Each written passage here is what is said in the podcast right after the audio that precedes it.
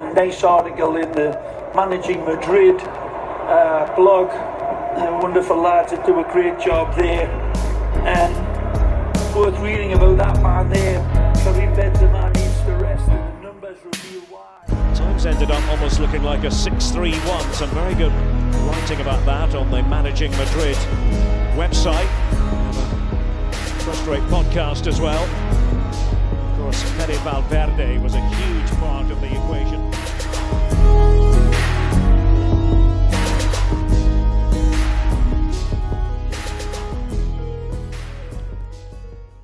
Hello and welcome to a Saturday edition of the Managing Madrid podcast. I'm your host Kiyan Sobhani, and I'm joined tonight by Mehedi Hassan, who is not in his car um, as the day turns to night, as he was on the post game podcast after the Shakhtar game over on Patreon.com/slash Managing Madrid with our patrons on the Zoom call. He is just in a normal room with a nice microphone. He's actually matching his um, his room with his shirt. I don't know if that was intentional or not, but that's a, that's happening. I'm dragging this intro out, Mehedi, because I've always taken great pride in the ability to talk for hours about nothing. And today, I think that day, finally, the exception to the rule has arrived. I'm not sure what to make sense of what I just watched. I it I've been doing a post game podcast for every single Real Madrid game since 2015. Very few have been as uneventful as the one we just witnessed. So really none of that matters because Real Madrid won, and that's what we always uh, want. We want the W. It's not always fun going to the Coliseum Alfonso Perez because it's a grind out game that we have also lost. Uh, we've actually lost it as recently as last year. So um, we're gonna we're gonna try to drag as much we can out of the barrel here for tonight and uh, and break it down as best we can. But Mehedi, where do you want to start with this one? How do you make sense of it? Yeah, hey Kian, thanks thanks for having me on the pod again. So, well, you know, I like those, you know, spooky kind of Real Madrid trivias. We've like spoken about them uh, one or uh, twi- once or twice before as well. I think even uh, during the live Toronto pod. So this game reminds me of a game of another Carlo Ancelotti uh, second stint. Oh, sorry, second season at Real Madrid there was a game during the 22 match unbeaten streak in 2014-15 i i cannot remember the opponent over here but that game was exactly like this. And Iker Casillas he said at the end of the game that well you need these kind of games to win a league title. Well we, we didn't win the league title that season but Ancelotti uh, second season in the midst of an unbeaten streak. so that that was probably the only deja vu I found in this game. Uh, but coming to the game itself, I think we can start talking about the selection choices and probably how the first 20 minutes of this game unfolded because I think there were still some exciting things happening during the first 20 minutes I would say first 18 to 20 minutes and then things just went stale and they never came back. And also i think there are things that we can discuss regarding how uh how Ancelotti is managing rotations. Well he he has managed rotations pretty well so far but uh, i think there are some interesting points there that we can discuss but it is true that there is not much really to discuss specifically about the game. Uh, yeah, so that's that's where I stand. Well, it's it's it's interesting because you know we've had goalless games, and you know, like to be fair, like I obviously exaggerating a little bit because there have definitely been games where we've been really kind of bored just trying to analyze it. You know, we're trying to bring some life to the discussion. We're trying to make we have we also have a job to make this podcast entertaining so people are entertained when they're listening to their commute. It's not so it's not too nerdy. Like we try to do our best, but there were definitely games, especially during the pandemic and and when Zidane initially came back and we actually won a league title, so not to complain too much, but there definitely was a lot of games that were just tight knit, nil nils, one nils with little chance creation. There were there was one game in particular, I think it was against Alaves, where we had 0.17 on the XG chart, and we were really creating nothing. There are there have been games like that. There have been games like that. I think also what differentiates other goalless games or or or small uh, or narrow margin victories like one nils like this is that sometimes there's just things happening in nil nils. Like there's events, there's fights, there's brawls, there's like heavy challenges. Maybe there's a red Mm-hmm. card. Maybe a couple players get into it. There was no fights today. There wasn't anything like that, and I kind of Mm-hmm. expected it from Getafe to be honest, but um, that didn't happen today. But you put an interesting point. You said like after the first 20 minutes, it kind of grew stale. And I think what was interesting about this game and this opponent is that at no point did Getafe really open up at all. Like we created ch- chances. Ancelotti said after the game, you know, we defended well, and he's true. He's right. Well, we also just Lunin had to like do nothing basically. Congrats to Lunin who got his first clean sheet of his Real Madrid career. It was like minute 90 when the linesman puts up the like f- number 4 for 4 minutes injury time and you're like are Getafe just going to accept that they're just going to stay in this defensive shell until 93 like are, is there going to be any point in this game where they're just going to open up? There was no usually in games like this what happens in the second half is that the opponent actually opens up a little bit. And so you start to make subs you start to take advantage of space and transition. There was no moment like that in this game where it opened up. Getafe just remained what they were from minute 1 to 90 and that was i think what was kind of unique about this one Yep. I think the only moment specifically I can remember was probably around that 20th minute mark when uh, Getafe had, uh, you know, brought the ball back from the right and then he squared it to their left back, I guess. And he put a ball back in, which Mayoral missed. Like if if he gets anything on that ball, it's a goal for Getafe. But Mayoral like Castilla boy forever. Thankfully, he didn't. Uh, and that that was it. I, I honestly don't remember anything anything more exciting than that. I, and I also do believe that was probably Getafe's best chance of the game as well. Uh, I don't know if I'm missing anything out apart from that, but uh, yeah, that that was it. What did you make of uh, make of our front three today? Because I, I was doing a pre-game part for uh, Madrid Batar in Bengali. There we, we were discussing that maybe Ancelotti is going with Fede, Rodrygo, and Vinicius and not giving Hazard or Asensio a, a starting role because he is rotating with his defense. Uh, he's he tweaked his defense a bit with men out and Alaba playing left back. He is also bringing in two guys, Modric and Kaminga, who haven't uh, uh, they they didn't start in the previous game. So Tchouameni was the only one who started in the previous game. So basically, that's why he probably wanted to go with his available best forward line, which I do believe if Benzema is not there, Valverde, Rodrygo, and Vinicius is our available best uh, front three. Uh, what, what did you make of that? I think Like the selection of the front three. Well, obviously, I, I had no issue with the front selection because these three have given us so much in the absence of Benzema. They've played so well. And I, I think, like, to be fair, I, I think what ha- what has happened in the last couple of games is that, I mean, particularly against Shakhtar, when Benzema was on the field, obviously, we actually you know, there there was a clear lack of efficiency in terms of our sharpness in front of goal and putting chances away. But the actual build up itself, you and I talked about this with Sam and Ewan on the post game podcast. The build up itself was actually really good, and so it gave us a lot of optimism what these that that front four can can do together. And in this game, obviously, it was a front three. It was more of a four-three-three. It was it was not what we saw against Shakhtar at all. It was something different. Um, they they had to face a pretty pretty deep block where Getafe as as little as they did going forward and to put things into perspective you remember that Fede Valverde shot from our own half? Yeah. that one uh 0.01 on the xg chart that's like pretty much that's like pretty much on par with like Getafe's best chance. Like that's how that's what Getafe were were giving us on the other side uh uh you know in when they were attacking us. And what I so what I think we we, we were facing was like a team that was really really adamant about just plugging holes, making things difficult. I'm sure it is it's part of their identity, but I'm sure they they saw those games like against Atletico in the first half where any team that plays the high line, it's it's absolutely suicidal. So pick your poison, and I think they're well within their rights to play this way if they want to have give their best chance, their best shot at you know taking a result home.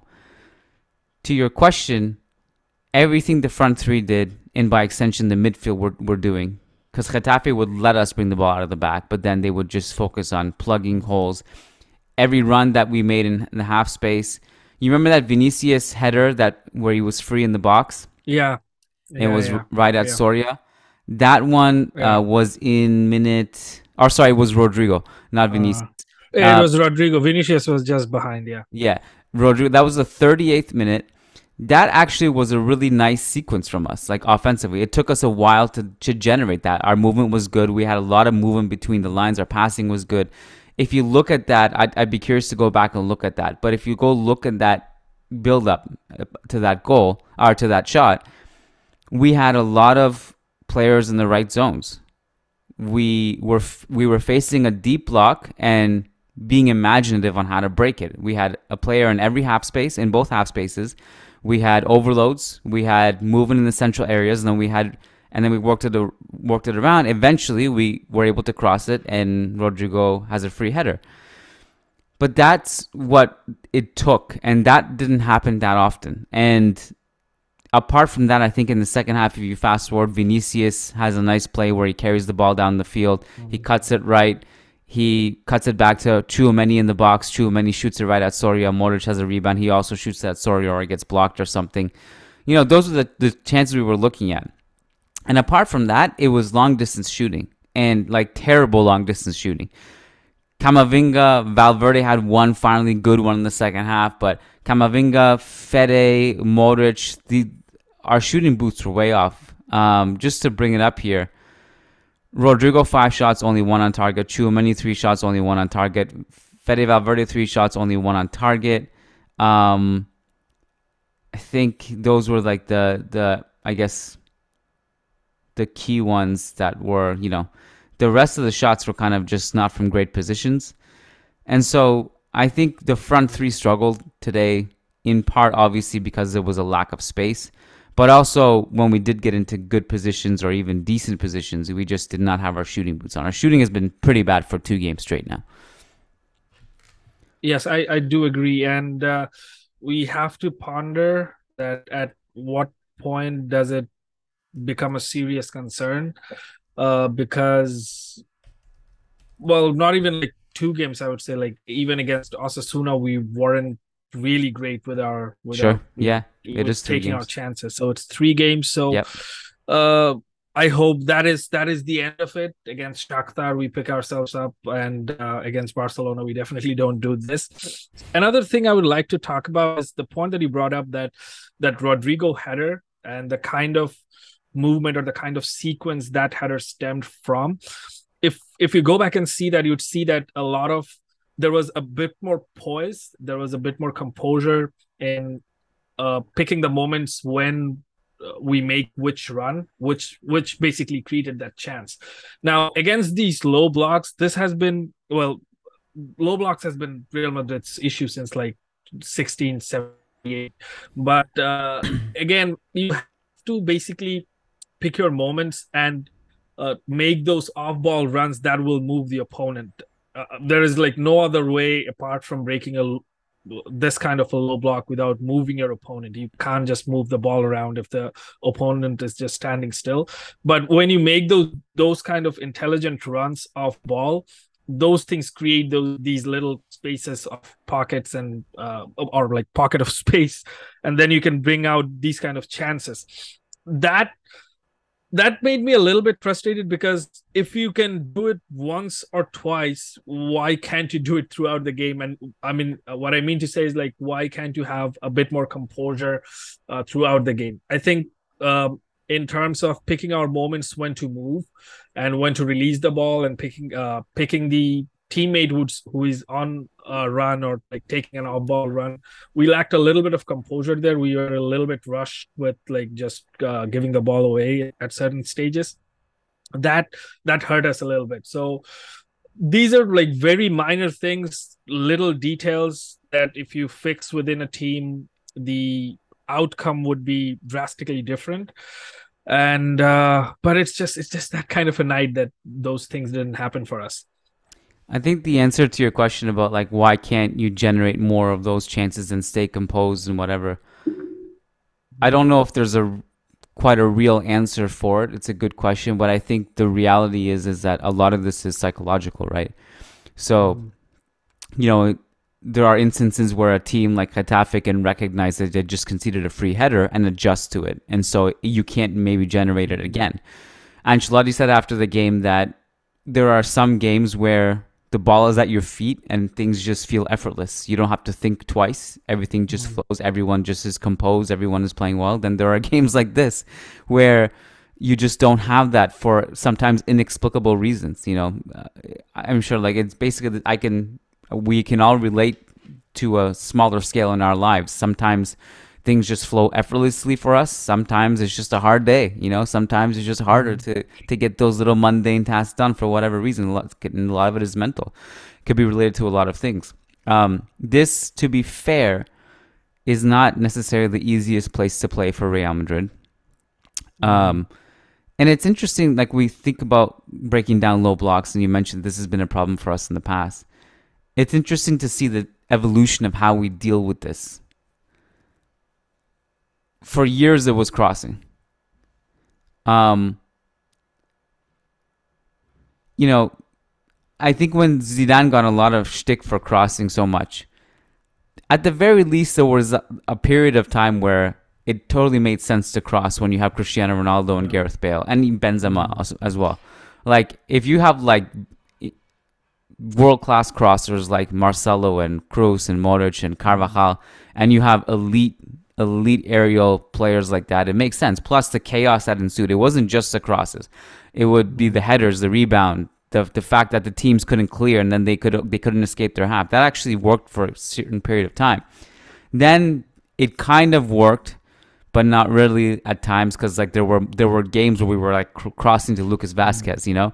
Um, but then it kind of worked when he would send Ramos and Casemiro up the field you know that that era seems so long gone now. When you look at it, we had 11 crosses today, and we just don't have players on the field to to to take advantage of that until Mariano came in. You know, and Mariano didn't do much. I, I I don't even know how many minutes he was on the field. He was on the field for one minute. Like yeah, came on the 88th minute, so plus the stoppage yeah, time, okay. like let's say six maximum minutes he was in.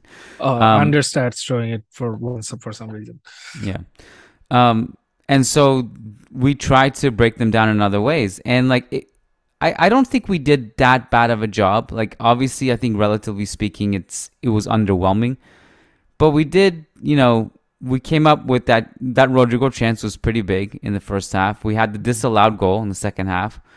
The the play where Tchouameni and Modric should have, I think, in my opinion, like Modric's was, I guess, a little bit more difficult because his path was a little blocked, but Tchouameni should have, I think, done better on his chance. And then we had just a high volume of really bad long distance shots. Um, yeah, it was a tough one to break down. I I I, I want to be worried about it and and I guess, be more concerned in some way, but at the same time, um, this is kind of like the Osasuna game. It just exists every year. It every year we have games like this, and mm-hmm. at least we got the W today, and we can just move on and hopefully just get some momentum. Um, my biggest concern is concern. I I just want us to kind of open the ketchup bottle a little bit before Clasico. You know what I mean? Yeah. And yeah. with I'm so sorry for for Shakhtar to be in the way of this, but I really hope we just Benzema just comes out, scores one early against Shakhtar, and then we just keep going, and then like you know four or five nil. Apologize to them after the game, and then just take the momentum to Clasico because I really just feel like we need something the floodgates to open from a scoring standpoint.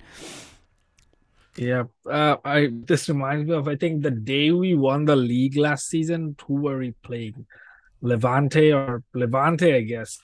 We scored like six past them, and then all of our players apologized to them, and they got relegated. We were champions. That was oh, kind right. of funny. Yeah, yeah, yeah. Uh, yeah, yeah. Something, something like that needs to happen against Shakhtar. Another thing I guess we can talk about is Madrid's shape early on in the first ha- half and uh, bit bit further in the second half as well. Because if you go ahead and take a look at Fede Valverde's uh, heat map, you'll see he's most like touches were uh, a place where you would see that if he's playing as a wide midfielder or as a right wing back. And even during the game i noticed that quite quite a lot. It was kind of like vinicius and rodrygo were playing as the left winger and the forward but the right winger was not there. He was on the same vertical line as or, or rather horizontal line as carvajal. That was a bit interesting to me. I don't know if that was to counter Getafe's left winger in any way or like to stop them from that flank but that was kind of interesting because uh, he was he was not partaking in Madrid's press that high. Modric was from that right side, and Vinicius and Rodrygo were. That's that's one thing I found interesting, uh, especially during the first half. Well, Rodrygo was more similar to like the classic Benzema role today in that he was mostly on the left, trying to combine with Vinicius, and I I think in some ways it worked, but you know, uh, that's obviously just going to be a natural distinguishing factor between him playing as a false nine and him playing like a, as a pseudo 10 as he did against Shakhtar. Against Shakhtar, he could play a little bit deeper. He can kind of like combine a little bit more with the midfield. And in this game, he was a little bit more, you know, just trying to combine and overload the left side with with Vinicius. And I, I thought Vinicius played well. I you know his conf or sorry Rodrygo. Uh, we'll get to Vinicius, Vinicius in a second. I thought Rodrygo's confidence in tight spaces looks really good. Um, he did go over the right a couple times and link up with Fede. He's able to create space for his own shot. Again, a little bit maybe unlucky if you want to put it that way on his goal. It was a it was a good finish. It was ruled out for offside. He had good attempts and good well-intentioned things. I think part of my reason with this, part of my um, quote unquote boredom with this game is is not necessarily a frustration aimed at like oh Madrid were terrible and like we're screwed season's over. It was more just like yeah just bored. I was just bored you know that's that's all it was. Um you know it was a tough game. Uh like Vinicius did what he could. Uh, he had he had the dribbling sequences to break lines to carry the ball up the field to look for his teammates in the box magic dribbling sequences. He had good defensive work rate in this game too, which um, no one will talk about. I I think I've seen some people comp- complain about his like touches being too cute or whatever, but like he was fine, and I, I think he he created danger and he worked hard defensively. I don't really have necessarily a problem with Real Madrid's performance in a vacuum because I think it's a, it was a difficult one. It was just the efficiency, and there was like zero entertainment value, and that's just me personally just being an old man at a cloud. But I think most everyone, almost everyone related to it that it was just a really, really tough one to sit through. So the performance Yeah, itself wasn't terrible, but it was just hard. It was it was laborious. Yeah, uh, Vinicius absolutely loves nutmegging Djené. uh, I think he did it last season at the Bernabeu as well, and that was like a filthy, ridiculous nutmeg. Uh, today, what he he did the same to Djené again. So Djené of Getafe, he absolutely hates Vinicius' guts by this point. I'm pretty sure, and I think it's Luis Milla who came out after the post-match, uh, you know, mix zone, and he said that Vinicius was not intending to play football. He was just trying to get under everyone's nerves. Well, yeah, dude, probably he got under your nerve at least. I'm amazed these that. quotes like this are still coming out. I Yeah. Uh, yeah, Vinicius. Uh, I think I think he was fine. I think he was fine. Whatever. He, again, you could you could whenever he was on the ball, you would probably get a little bit excited. All right, something's gonna happen. Vinicius has got the ball, uh, and he made some things happen as well in those first twenty minutes of the game. Uh, one sequence I specifically remember, I actually kept notes of this game until the twenty sixth minute, and then I'm like, all right all right, that's it. uh, on the 26th minute, Camavinga plays this. That was probably Camavinga's only great uh, progressive pass in this game. the ball Deep down the line, Vinicius. Half, uh, yeah, down the line to Vinicius. That that was a good move. It didn't yield it to anything, but I thought that was a good move. Uh, what did you make of Camavinga's performance, though? Uh, what what are you standing on Camavinga on this one? quiet.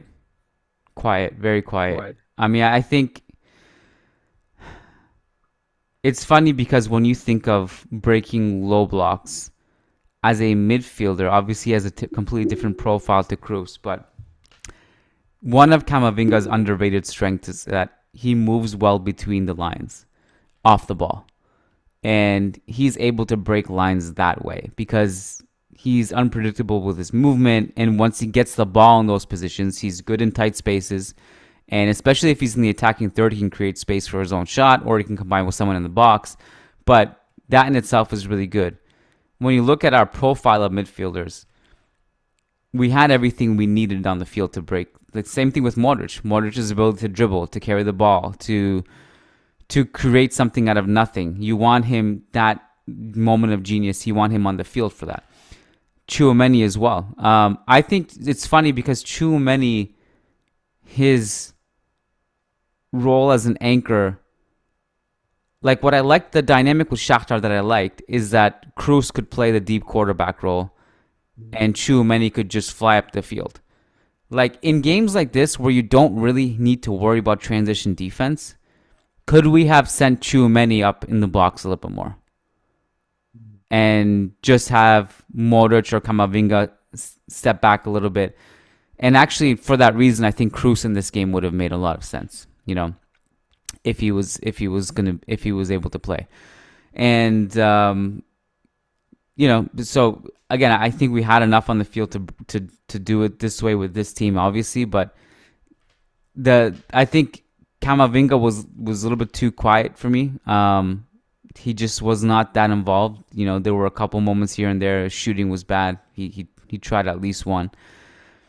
And Modric was a bit of a mixed bag too. Like when you look at Modric, he had a little bit of good, a little bit of bad. Some of his passing in this game was really really poor. Bad giveaways. Um, shooting wasn't great, but he also had a couple really nice interceptions. Kickstarted a few transition attacks that were rare, but they were needed at the time, but that we just couldn't capitalize on. He had some magical touches in, under pressure in midfield, and with Tchouameni, um, again, like because you don't, I think part of the reason why Tchouameni as well was quiet was because, hmm. you know, a lot of his stuff from the anchor role will go unnoticed. Like what notes I I'm willing to bet you and I have the least amount of notes about Rudiger, Militao, and basically anyone in the back line. We just didn't notice them because they, they weren't needed. Yeah. They weren't called upon. And so I would have liked to have seen Tchouameni venture up the field a little bit more because when he did, again, we, we nearly scored off of it. So the the the function in the midfield was a little bit too. Um, I think we just needed a little bit more from from maybe the deeper positions as well to get involved because they're not they're really not worrying about transition defense in games like this. Yeah, and I don't know if the lethargy. I, I did notice some lethargy in this game. Uh, Yeah. It was, I think, bit of physical and bit bit of psychological as well. Because if you look at like touches, Vinicius had 65 touches in this game, and so did Camavinga. For a mid, like, and Rodrygo had like 56 touches. So Mm-hmm. for an interior midfielder, that's I think that's pretty low. That you're two forwards and you have the same number of touches. What I would have like I would like to see from Camavinga when he's been given these starting roles in these games that he takes a bit more time on the ball. It's not just about like you get the ball and pass it immediately to someone. Uh, probably he needs to upgrade a little bit on his screening of space uh, in front of him. And he he's he's a he's a good player on the ball. He is a good ball carrier as well. I didn't see much of ball carrying. Well, like against the low block, how far are you going to carry it anyway? But uh, that's that's what I would like to see from Camavinga when he's been give when uh, you talk about game states a lot. When he's given the starting game state, that's what I'd like to see. I think he's generally better when he's in a different game state when he's coming after the 70th minute uh you know he needs to do something immediately he thinks better he does better things back then but when it's like an open canvas uh on that front i think he's struggling a little bit but i think he's gonna get his chances the season season's still long but that that those are my Camavinga thoughts Well, again, it's it's it's interesting because the game state didn't really change at all in this game. I mean, when Asensio came on, there was two to three moments where he actually was able to get into transition, and I thought his touches were pretty good in this game. But Yeah. again, the game state just didn't change much for for this game to budge at all, and I think that was definitely part of the problem. It was it was just hard. Like Getafe, their defense held up. Like it was a good defensive line. It was organized. Their rotations were quick. They plugged both flanks. Like they had coverage on cut-ins from both flanks. You know they were in that five-three-two kind of deep mid block. Didn't press, packing the box, and um, it was just it was just hard to break. And and that was the reality. And there was that little bit of lethargy too as well that you mentioned. And um, we we just didn't really find a way to break them down consistently. And when we did break them down, our finishing boots weren't on. Um, I'm just really trying to figure out how much. I mean, we we can talk about Militao's goal. It was Yeah, what was your what was your Yeah. assessment of it? the the goal reminded me of Ronaldo's second goal versus Wolfsburg in the 2016 Champions League semifinal Oh, okay. quarter, uh, Yeah. qu- quarterfinals second leg because he, he starts more like centrally uh, and then like goes near the near post and that angle it's it will it, it was it was a good goal because that header is difficult to execute uh, because if you're not like turning your head at the right moment it's gonna it's gonna go to your left. So i think it was a good goal. Uh the goal obviously got me excited that all right uh, this is it. This is gonna be a bloodbath. It's gonna be 6 0 7 0 from here on. But uh that that didn't happen at all. But other than that uh i think i think the goal was pretty good. What i what i do want to talk about and i i actually have a question for you. Uh well we have discussed Ancelotti rotations so many times, and before the issue was that he doesn't rotate ever. But and currently, what he's doing up until now, I am I'm still satisfied with how our, our rotations is going on. But do you think there is a point in the season where we have to tone it down a little bit because uh do you think it is affecting our consistency of performances? Because especially with the back line where probably the chemistry is more important than any other area of the pitch uh like how long do we keep doing this? That one day it's Rudiger Militao the other day is Alaba Militao the other day is like Nacho Rudiger. Uh we've been I, th- I think we've been changing up our defense a bit too much. That's just like my personal opinion where do you stand on it like are we really rotating too much or is if we're rotating just fine now going forward into the season is there a place where we tone it or like bring it back a little bit and have more have more of a consistent lineup or at least seven or eight players consistently throughout in the 11 I'm not worried about this issue right now because I think everyone we have right now understands each other. I think we have a good system right now because it's not like there's a bunch of new players who don't know each other. You know, if you slide in Kroos or Camavinga or Modric or whoever, it's not going to be, you're not going to have a situation of unfamiliarity. Likewise with any of the attackers right now with Rodrygo, Vinicius, Fede, etc., Benzema. The back line is, I mean, Rudiger is the new face. Tchouameni is a new face who's been basically one of the few ones who hasn't been rotated. So, I mean, no mm-hmm. arguments there. He's needed to play, and he has played, and he's played well. The defensive line, I think there's an argument there for sure. I'm personally surprised that Rudiger hasn't cracked the starting 11 yet. I personally think, based on how good he is, he is he is our best defender, central defender having said that, Militao's been good. And I think, you know, we discussed this on the post game pod for Shakhtar that, you know, the competition has been good for him probably with bringing Rudiger in. Mm-hmm. I'm not too worried about that aspect of it, to be honest with you. I would much rather this mm-hmm. than having the station a stationary 11 of, of players that don't play. yeah It's also not like it's like relatively tight. I mean, there are there are a few players who are not getting cracked into the rotation that regularly. Like Hazard, Hazard played against Celtic, and then played against what was the next game? Was Mallorca, Mallorca, I think and then we haven't seen him since. Yeah. Asensio he's kind of on the fringes. He comes in towards the end in some games. He doesn't really, you know. Uh, Nacho was reliable anytime he comes in. It's it's. I'm I'm fine. I like I like I like the way we we're doing this now because last year, I think the changes in the season came when we basically started rotating more. Like once we once Ancelotti realized like we really need Camavinga and Rodrygo to really take on a bigger role off the bench in the Champions League, that's when the, that's when the season changed.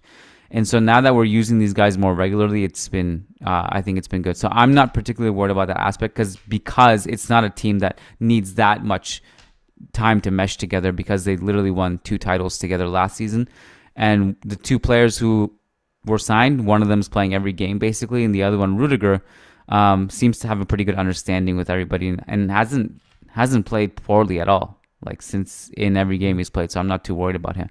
I did want to go back to the Militao goal for one second because, Sure. um, it's it's a very simple goal, and obviously it's a little. Everyone was like going crazy because we actually finally scored from a set piece. I first of all, I also don't think like a lot. There were people in my mentions who were like, "Well, Kroos finally isn't there. We, we score from a set piece." I think is ridiculous because it's not Yeah. Kroos. If you look at Kroos's set pieces, they're good. It's not like he can't control if he's putting the ball on literally someone's head, uh, and it doesn't go in. That's not you know. There's nothing you can do about that. But what I liked about Militao's run in this in this one is that the way he shakes off Mitrovic, um, he kind of fakes to go one way, then curls around and goes to the near post. Um, it's really it's nothing to analyze. It's it's an over. It's I don't want to over analyze it, but it was just a simple, straightforward, good sequence where Militao shakes his defender, curls around and cuts the near post and gets his head on it. I think there may have been a deflection as well, but I'm not 100 percent sure on that. Um, it was a good goal. So yeah, um, it was the it was I that just saw ended up being the difference maker.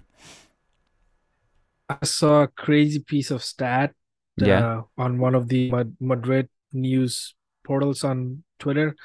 Uh, in the last two games, Real Madrid had 52 goal attempts, 21 of them on target, and three goals out of those 21. So uh, that that's how bad our shooting has been. Well, but but, that, but that's something to consider though as a good thing. As as I said in the Shakhtar post game, that we're we're we're right now we won these last two games despite not finishing, and also despite this season not having Benzema of last season yet join the team.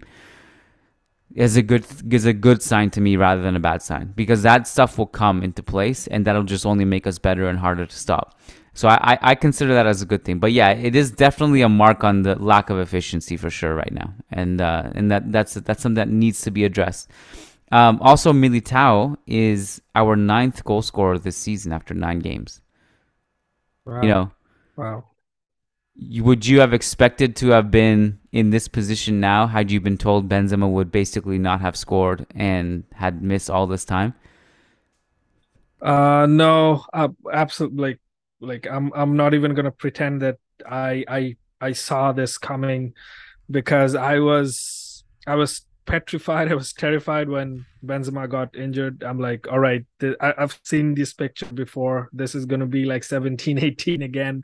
This is gonna be like 18, 19 again. We're gonna be like one points behind Barcelona by November in the league. But how the team has has responded is really impressive and everything like all of this is like contextual uh, in the sense that real madrid we have done i think a fair bit of analysis of where the team can improve or that some of the things that have not been have going our way for example the shooting uh, breaking low blocks for example against osasuna today again but even you know, considering all of that, we have only not won one game this season. I think we've played like 12 games, but uh, and we've won all of them except uh, the Osasuna game. So, all in all, I think the team is in a good place, but it's I think it's just the curse of being a Real Madrid fan that always expecting a little bit extra from your team. Uh, no matter Yeah, for how sure. you, well you play, The standards are always that higher expecta- expectation yeah the, the standards are like I would say like the highest of any football club, at least in, in club football. So from that perspective, we do analyze and talk about these things. But overall, I think the team is in a good space.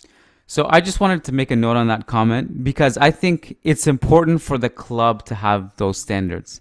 I think it doesn't matter too much necessarily like, you know, fans like us to have those standards or not. Because I've always been a little bit more on the uh, on the empathy side like cuz just because I don't want to feel like s- seem too spoiled to like ask for perfection every game. I forget which who said it one of our players are but it's obvious for anyone to see quote or no quote but basically, the reason why we have so many titles is because our standards are higher. You know, when the the famous quote after we won the 14th title last year, when Modric is in the locker room talking about the 15th, that's the standard, mm-hmm. right? It doesn't like it matters for them, the club, the players to have that standard. But like for, for I, I, suppose for me to come here and be like, well, the standard should be this and this, and we should be playing to perfection, perfection. I just feel silly doing that. So because it doesn't matter what I think. So like I'm I'm more empathetic that because I've been watching Real Madrid for so long, like since 1998, um, that I just know every year these games there's no there's no year where these games don't exist. And it's just you got to grind mm-hmm. it out. You got to grind it out. You got to grind it grind it out. And where you want it you want to make sure ultimately is you have enough points to win the league at the end of the season. And by extension you also want to show up in the champions league when it matters. And then if you don't again perfection doesn't exist um, and we've done it more than anyone. So that's where my perception always comes in, like trying to catch myself and being like, yeah, these are the standards. Yeah, it is, it is. But I also just want to be like cognizant of the fact that these guys are not robots and. and you know they do what they can in games like this away to Getafe. Yeah. So did we drag out like what 40 50 minutes out of this somehow? Oh, did we? I I I have I have no idea how for how long we've talked. Um you you're gonna you you do these like pieces after the game like you kind of bring in some visuals and analytics mm-hmm. what like if you were to do one for this game what would you do it on uh for this game i think one of like the fede positioning that i discussed probably that that is something i would still like to go back and look at visually that actually where where where his like I can see in the heat map where his touches were are probably where he received the ball because that that kind of felt interesting to me because uh, at large stretches this didn't feel like a 4-3-3 it felt like more like a 4 4-4-2 to me that's something that I would be interested to see. Apart from that apart from that it's there is nothing more really on this game. The only other thing I would probably try to look into his Alaba's positioning because Alaba previously when he's paired with Vinicius uh, as a left back, uh, one key difference with Alaba and Mendy I've observed is Mendy is more closer to the flank. Alaba tries to stay a little bit inverted. I don't know if this is by design or this is just the freedom of expression that I spoke about in the last pod that Ancelotti provides to his players, and then they decide, all right, this is the this is the best position for me today. Uh, today I didn't see that. Alaba was more, more like in the Mendy-esque positions. He was more closer to the flank rather than being in inverted positions. Uh, that I felt like watching it. I would have to like check with the data if I do that if that really was the case. But uh, that that works with Vinicius if Alaba is a little bit inverted and Alaba is like an extremely smart footballer when to pick those runs when to decide and make those runs behind Vinicius that actually that actually opens up a little bit more space for Vinicius. Uh I I am I am team Lucas on who should start at left back for Real Madrid. I'm not team Kiyan uh, I, I think our back line should be uh Carvajal Militao Rudiger and Alaba. Uh but uh yeah I that that's that's those are the only two things I would be interested in: Fede and Alaba. Well, again, it's it's funny. Like I, I just have nothing on the back line today. Like nothing. Rudiger yeah. had like a couple good step up interventions. Militao, a couple good reads. he had one play where he carries the ball up the right wing and then cuts it into Rodrygo at the top of the box. It's just it was one of those weird games where you're not really getting overloads from your fullbacks, and they just have no defensive things to do, nothing to do defensively. There's nothing like you don't have like the classic flying slide tackle from Militao in the box to save a goal. Nothing, there's nothing like that in this game, and uh, it was just hard to to to really discuss anything from the back line other than that, you know maybe they could have been on the ball. They got a lot of touches, but like because because you were going over the touches today and said like you know Vinicius same number of Camavinga, um, I think Rodrygo had like 56, a little bit less, but you even though they had less touches, you noticed them more because they were at least they they were trying to have these sequences in the attacking third. A lot of the all the touches for the back line, Carvajal I think led the uh, team in touches 117, something like that. Do you remember any of Carvajal's touches? No, not really. I only I was I was expecting that Carvajal at some point would be subbed out for Lucas Vázquez because Lucas has been out for a while and probably this was a good game for him to get a few minutes.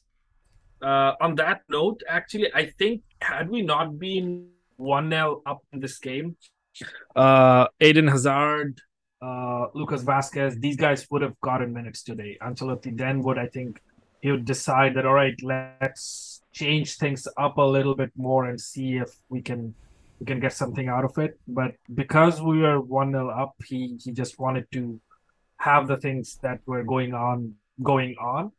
Uh, yeah, but on uh, back to Carvajal again.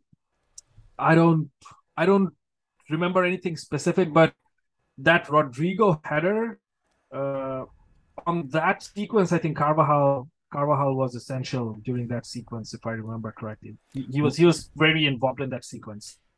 That Rodrygo header that had a high xG. Was it him that crossed it or Modric? I can't remember. One of those two. Uh, yeah, one of those two. Um. So Uh, actually, I can check it. so Uh, uh, you said something there. it was wanna- Fede who it was Fede who crossed the ball. Yeah, Fede. So, um, oh, you said something that I wanted to touch on. Um, Mendy, Alaba. no. Oh, Hazard.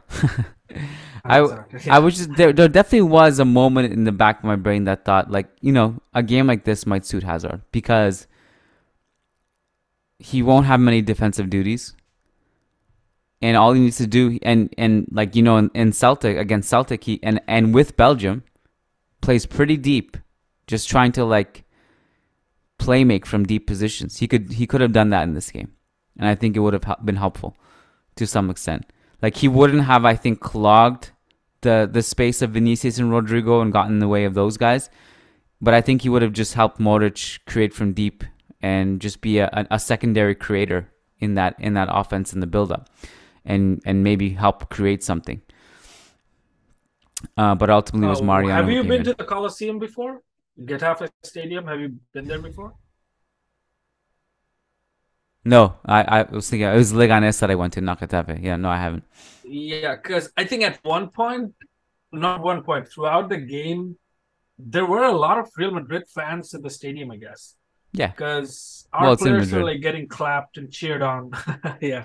Well, it's a Yeah. combination of two yeah, that, things. that was interesting. Yeah, combination of two things. One is that it's in Madrid, and two, it's Getafe doesn't like have a massive, huge supporting of like cult followers. So a lot of the people who will go to that game are probably Real Madrid fans anyway.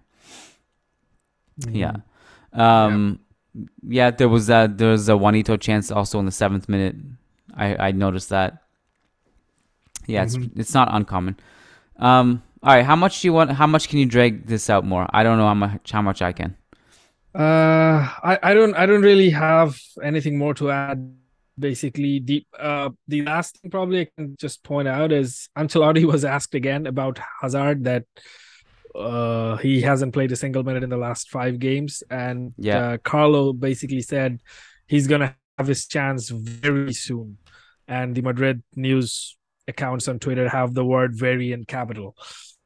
So I don't know if he's gonna have some minutes against Shakhtar. I don't really see it. I don't really see him starting because Benzema is going to start that game since he missed out on this one. And Vinicius, I've never seen Vinicius get rested. Uh, uh, Ancelotti was asked about it last season, and he said he's 20 years old. He doesn't need rest. So uh, maybe as a sub, uh, but then again, Ancelotti says this all the time. Like I trust Hazard, and like then he doesn't play. So I, I don't really I'm not really buying it. He's gonna get it very soon. I, I, I, I don't follow those Madrid Twitter accounts because nothing they say is like in proper context. Ancelotti did not say it like that. There's certainly no need to capitalize the word "very." First of all, I'm not even sure if he even used used the word "muy," and if he did, it was he wasn't like muy cerca. It was like he said it in passing. It's not like just think of like imagine if like you asked me like, hey Kiyan, when are you gonna have uh, your next um, your next uh, Chick Fil A meal? And I'd be like, very soon, Mehdi. You know, I think like you wouldn't be like. Kiyan said he's gonna have it very soon. It could be like, if, like you wouldn't like capitalize the word "very." It's just weird behavior. Yeah. But anyways. Yeah. But hey, maybe it's against Shakhtar. Maybe it's it is very soon next game. Who knows? Um. All right. I'm glad to. I'm happy to wrap it here. Any yeah, concluding thoughts? Me too. Let's do it. Yeah. Uh. Well, happy Thanksgiving to Canadian fans who are listening from yes. Canada. Uh, we have our Thanksgiving in October, uh, a month before uh, states. But yeah, just happy Thanksgiving to everyone who's celebrating. So do you do you do the whole thing like big dinner or anything? Are you are you doing anything tomorrow? Uh, or no, Monday? I'm like it's it's a day off, so we we don't really do anything in particular. Uh, I might just go out with friends and like have a big meal, but that probably won't be specifically for Thanksgiving. That's just because it's a long weekend uh, and uh, yeah, that's that's pretty much that's pretty much it. So I'm pacing myself. Hopefully, I don't go too overboard tomorrow. But my mom's cooking, my dad's cooking, my aunt is cooking, my sister's cooking. It could be it could be dangerous. So I gotta. Hopefully, it won't be. I I gotta. Hopefully, the damage control won't be too out of this world. I can just kind of go to the gym before and after and not go too overboard. But I'm I am kind of worried. But mm-hmm. yeah, hey, happy Thanksgiving to everybody. Happy Thanksgiving to you, all our listeners in Canada, and also if you don't celebrate Thanksgiving, you're somewhere else in the world. Happy Thanksgiving to you anyway. It's just an excuse to be grateful and also to eat. So go do that. Do both things. Uh, we're grateful for all, all our listeners for sure. This podcast has grown tremendously. It's uh, especially in the last year or so, the the leap it's taken has been wild in the numbers and also the family that you know it's that has been um, it's been extended into this ever growing family. I'm not sure if I see the ceiling on it yet, but it's uh, yeah, I'm I'm super thankful for all you guys listening. So thank you, Mehedi. Happy Thanksgiving, my friend. We'll Happy touch base soon. Kiyan. Thanks so much. All right, man. Yep. Take care. Peace. Take care. All right, you guys know the drill. Before we wrap this up and send you guys along on your way, we wanted to give a quick shout out to our patrons over on patreon.com slash managing Madrid who do so much to support the show and also get a bunch of exclusive content and they get to be a part of a Real Madrid family that is ever growing. We also want to give a specific shout out to our $10 plus patrons because if you pledge $10 or more, not only do you get guaranteed responses to your questions, but you also get a specific shout out on the podcast. So, shout out to these $10 plus patrons Brandon Alvarez, Willie Reed, Will Sousa, Way Pairing, Wamik Jamal, Tobias Arroyo Botcher, Tarek Goktas, Taleb Salhab, Tahmid Kalam, Sushank Damala, Sujai Wani, Sumanchu Singh, Sheikh Hatiri Shamil Shabaz Sharapov, Sergio Arispe Santos Solorzano, Samuli Justin, Samar Z, Said Mahad, Sai Mohan Sasikumar, Rodrigo Balmaceda, Rishi D, Phoenix, Peter Powell, Paulo Fierro, Patrick Diafari, Oscar Barrera, Nico Laxo, Nicholas Zapatero Zubiare, Nicholas Moller, Mowgli, MJ Diego, uh, Nick Ribeiro, Michael Zinberg, Marin Myrtle, Matthew Atkins, Martin Ridman, Magnus Lext, Logan Stahl, Leon Savernakis, Kunal Tilakar, Crystal Glass, Kevin Rivera, Jose Cruz, John Fernandez, Jeff Thurston, Jason Fitz, Ian Marley, Graham Gerard, Gary Kohut, Frederick Antakiro, Frederick Sundros, Faisal Hamdan, S.A. Davisito, Eloy Enriquez, Edward Sossman, Daniel Williams, Con P., Christian Toft, Christian Acosta, Charles Williams, Brendan Powers, Brandon Stevens, Ashik Bashar, Armand Gashi, Armando L. Antons Rudenko, Anirudh Singh, Ananya Kumar, Alex Thyberg, Al, Azaz Hussein, Adrian Rios, Adar Zalukovic, Adam Dorsey, Bella Chow, Varun, Ramtin Maghrur, Fabian Moreno, and Daniel Smith. You guys are legends. Thank you so much for your support. We'll see you over on patreon.com slash managing soon. Bonus shows coming this week and Hala Madrid.